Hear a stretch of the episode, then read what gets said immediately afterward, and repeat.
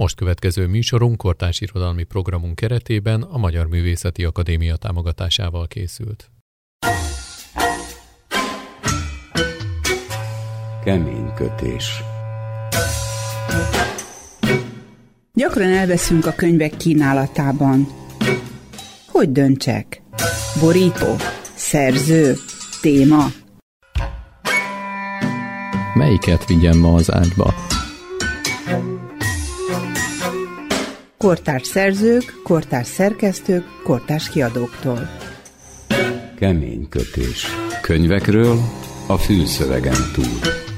Hajós Vera műsora két hetente, vasárnap este 7 órától.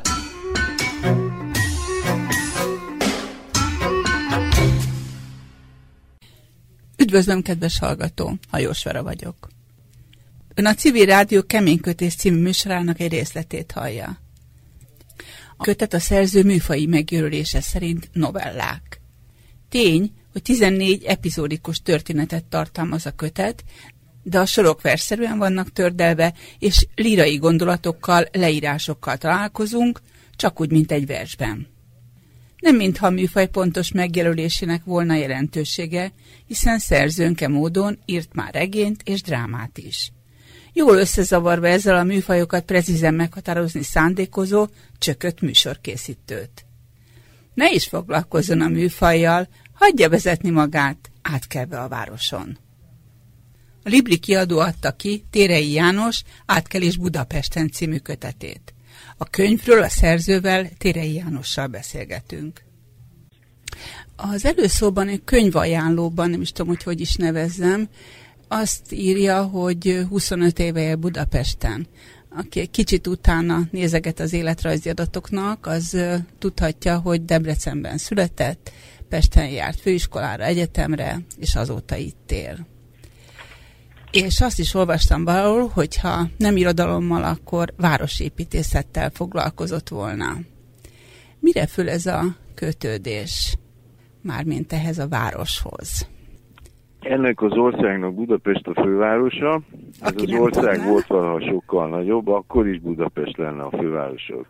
Óriási helynek tartom Budapestet, nem csak a világ egyik legjobb városának, de egy főnix-szerű túlélő városnak is. Ahogy egyébként a szülővárosom is az Debrecen, de Debrecennek másféle csodái vannak, vagy keserűségei. Budavára minden eddigi ostroma során elesett, és azt kell mondanom, hogy az épületállománya több tucat alkalommal megtizedelődött. És mégis itt áll, és még mindig elég jól néz ki. Azt nem mondom, hogy a világ legszebb városa, még csak nem is a világ legszebb fekvésű városa, de mondjuk Nápolya, mint, mint földrajzi helye nem vetekedhet, de Nápoly kiáltott, ezt tudja, olyan, mint a József város. Nagyon a nőve, három milliósra nőve, hiába ez a gyönyörű fekvés, inkább a környéke szép. Budapestnek a környéke is szép, meg a belső is szép, mégse a legszebb, csak az egyik legszebb város, meg az egyik legjobb. Amikor valaki hosszabban külföldön van az ismerőseim közül, és megérkezik, visszajön Budapestre, akkor meg szoktam kérdezni, hogy milyennek látja. Hát nem nagyon szokták dicsérgetni. Elég gyakran hallom azt, hogy más városokkal összehasonlítva szürke, piszkos, elviselhetetlen ez a, a szegénység, ami az utcán van, rossz kedvűek az emberek, türelmetlenek. Tehát nem mondanak semmi olyat, ami... Igen, ez minden igaz. Mind igaz tételről tételre. És mégis. És mégis. Uh-huh. Ez a szerelem. Van benne egy kikerülhetetlen mozzanat a Ferihegyről bevezető út. Nem szerencsésen épült, egyrészt nem autópályaszerűen épült, korszerűtlen úgy, ahogy van. Még szerencsé, hogy ezért külön pénzt nem szednek, ezért az úthasználatért. A másik pedig az, hogy a Budapest bevezető szakasz a, a legelőnytelenebb városrészeket, a falusias, az ipari, a rozsdaövezeteket vonultatja föl, nem jó antré. Ugye gondoljunk csak arra, hogy némelyik városnak a repülőtere egészen közel van a központhoz, például Tallinn, ahol majdnem egy villamossal be lehet utazni a repülőtérről, vagy mondjuk ha Isztambulra gondolunk, ott az ázsiai repteret ismerem, ott 60 kilométeren keresztül tornyok és modern első osztályú negyedek, bár kis, kicsi monoton negyedek követik egymást, de szegénység például ott egyáltalán nincs a bevezető szakaszunk, csak máshol van. Meg kell keresni. Pesten a szegénység mindenhol van, és felüti a fejét a bevásárló negyedekben is. Kódusok, hajléktalanok mindenütt találhatóak. Egyébként, amikor én érkeztem 1989-ben, már akkor is voltak találhatóak, tehát ezt most különösebben a politikával nem tudjuk megmagyarázni. A szegénység végtelenül nyomasztóan nyomja rá a bélyegét a városra, és nem is lát kiutat belőle az ember, amikor azt látja, hogy a középosztály, ahova tartozunk, vagy tartozni szeretnénk, alsóbb rétegei is csúsznak egyre lejjebb, és nem látom a gyógyírt. Én annyit tudok, hogy írok ezekről a részint szegény, részint középosztályba tartozó emberekről, ebből áll össze ez a könyv az átkerés Budapesten csak egy privát még ide talán belefér, az az én mondatom, hogyha viszont Pestről Budára átmegy az ember, akkor bele lehet szeretni ebbe a városba.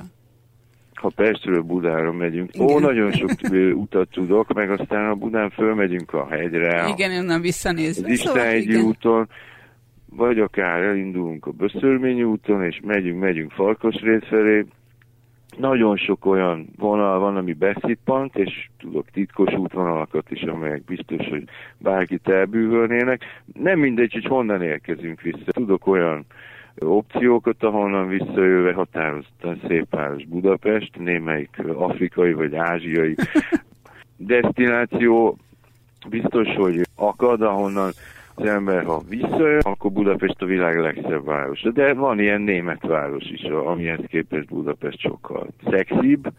Volt idő, hogy nagyon sokat repültem, meg nagyon sokat utaztam, mindig elgondolkoztam a taxiban hazafelé, hogy Budapest az most éppen hogyan áll, és fiatalon volt egy döbbenetesen rondának láttam, visszajöve szebbnek mondott helyekről, aztán egyre jobb lett a mérleg és szépült is közben a város. Ezt nem lehet tőle elvitatni, tényleg a tendenciák általában a lerohadás mellett a, a csinosodás is észlelhető, ezt, ezt nem lehet letagadni.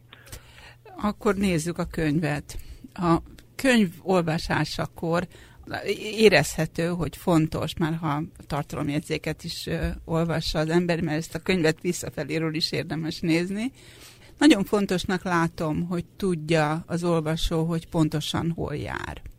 Ez a tartalomjegyzék és a kiadóval együtt készítettek a Google Maps-en egy térképet, amin piros nyilakkal jelölik azokat a helyszíneket, ahol a könyv játszódik. Ahol az egyes novellák, igen. Igen, történetek, ahol játszódnak és egy infoablakban ezekből a szövegekből részleteket is lehet olvasni, és vannak ott cikkek, várostörténetről, képek, amik nem a könyvben szerepelnek, és az ön személyes zenei ajánlata is ott van. Így van.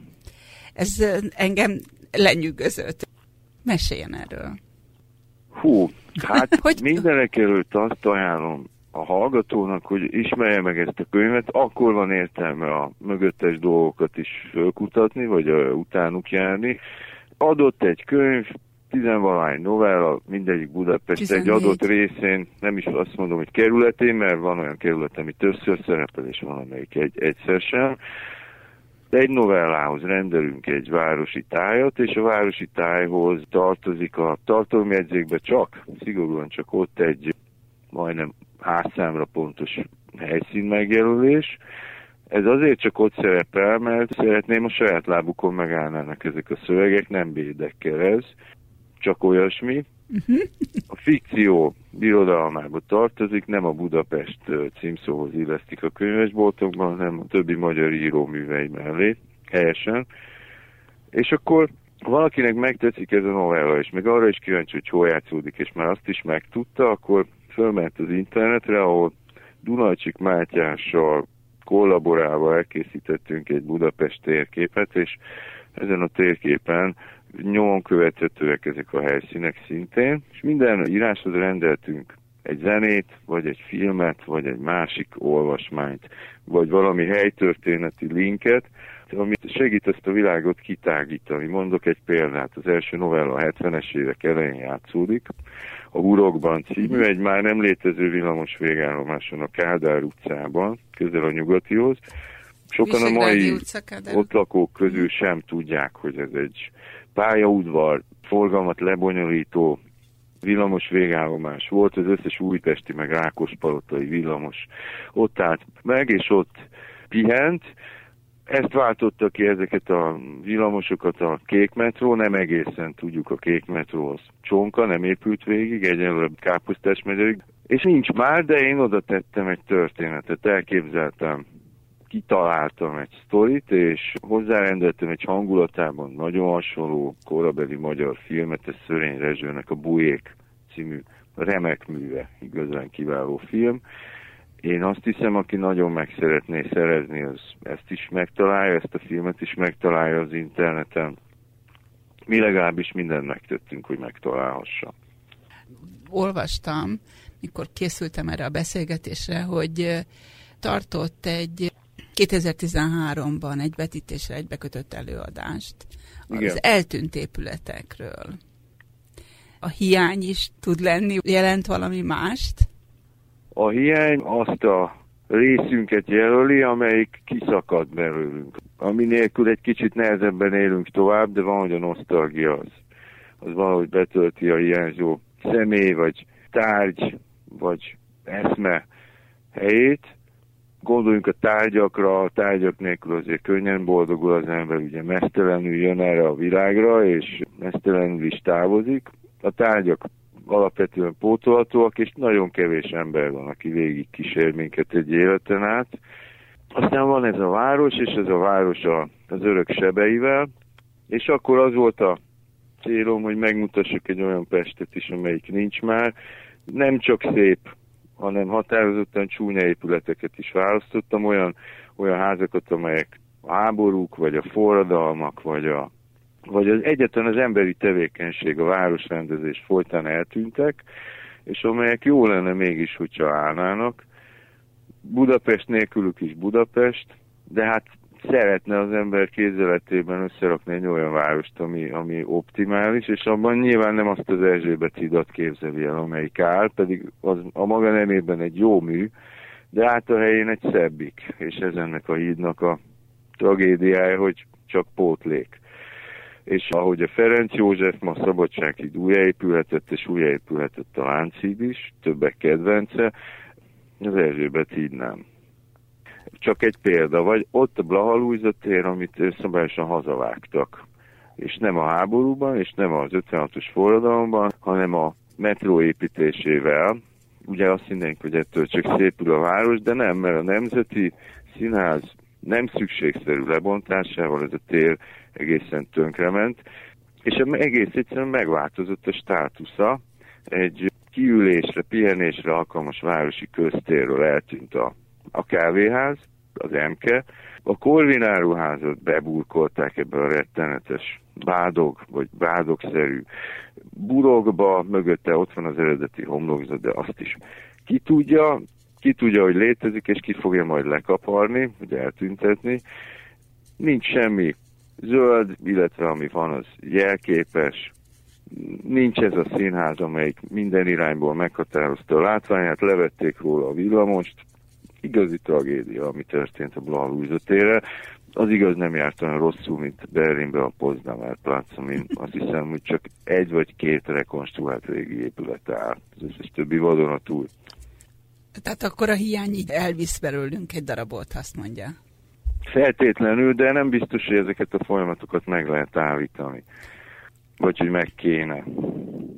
Mert akkor miről írnak a jövő nemzedékek verset, meg miről forgatnak filmeket, meg mi, miről készülnek majd regények, hanem arról az eltűnt időről, ami visszahozhatatlan. Ez az egyik örök serkentője az emberiségnek, hogy állandóan veszít.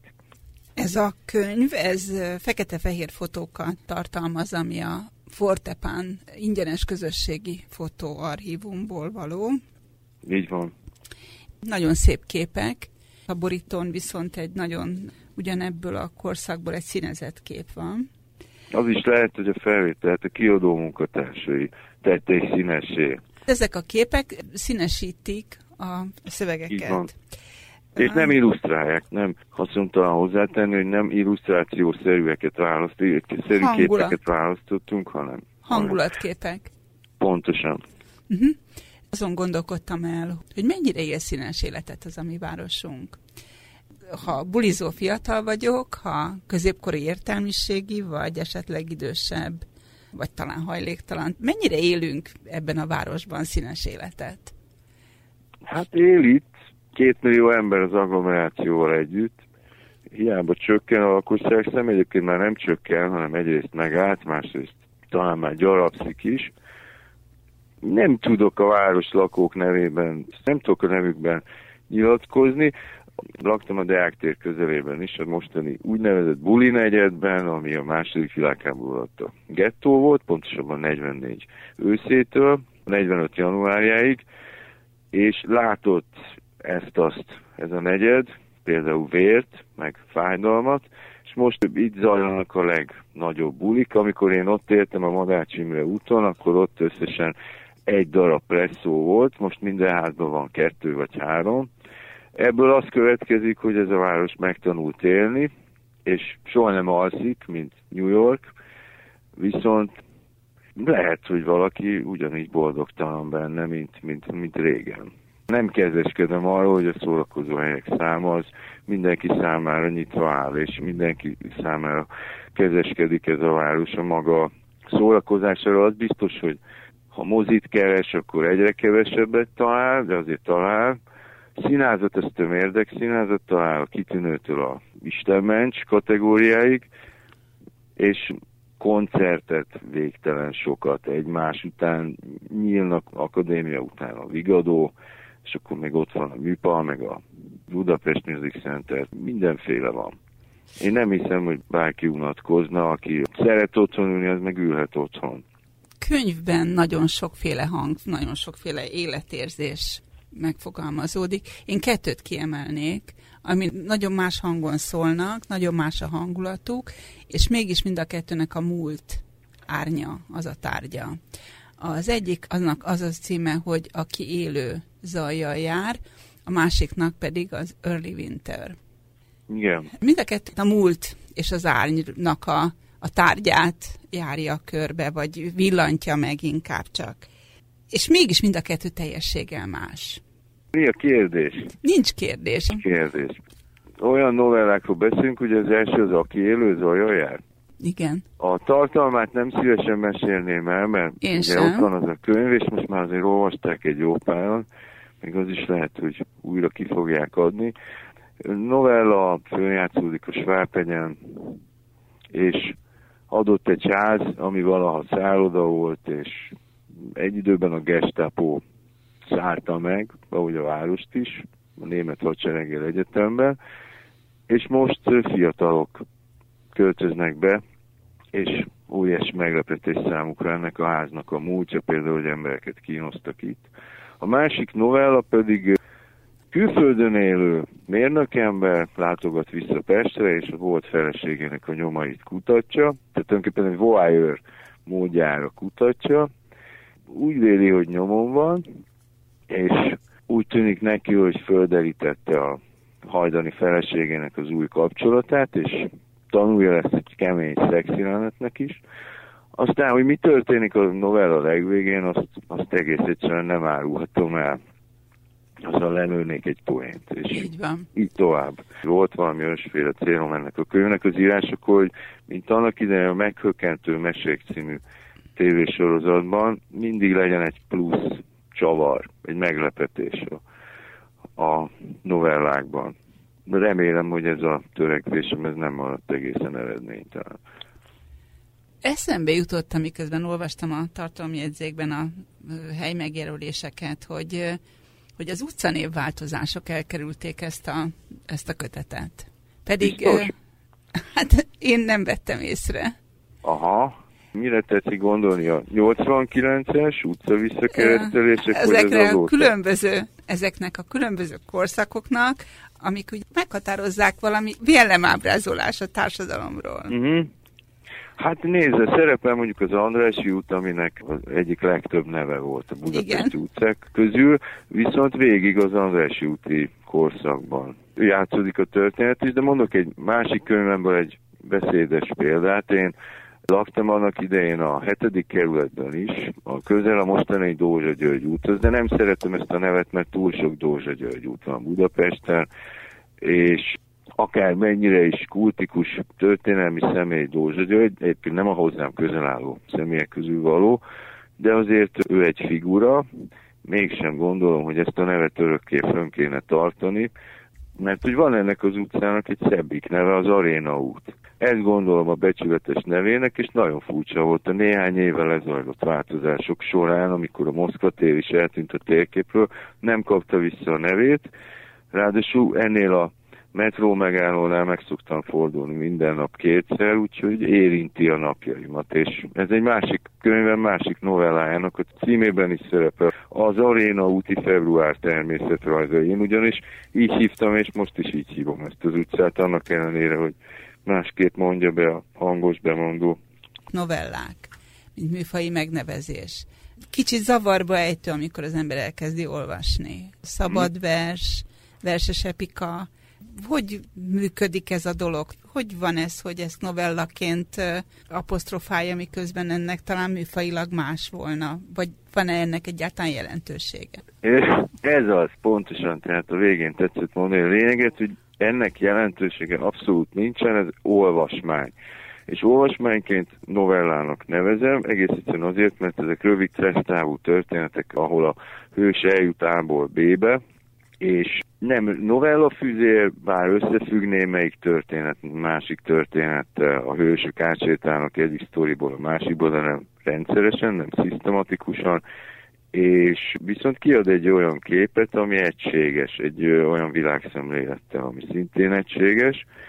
A versbe tördeltem valóban, de nem szól hexameterben, nem szól jambusban, és alig-alig rímel, de helyenként rímelnek ezek a történetek, nem véletlen, hogy hol, vannak refrényszerű visszatérések is, de ettől nem válik lírai versé, ez, ha versnek veszem, akkor epikus vers, vagyis megint ott vagyunk ott, a rövid fesztávú epikus vers, vers és novella, megint a novellához érkezünk.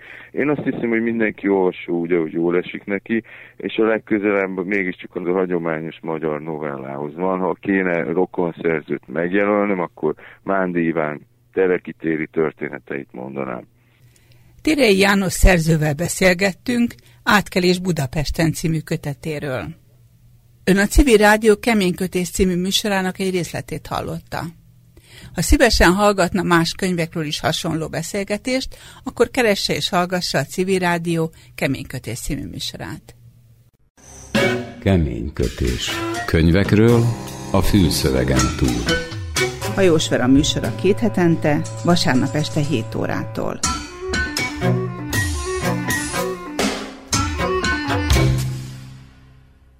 Az imént hallott műsorunk kortárs irodalmi programunk keretében a Magyar Művészeti Akadémia támogatásával készült.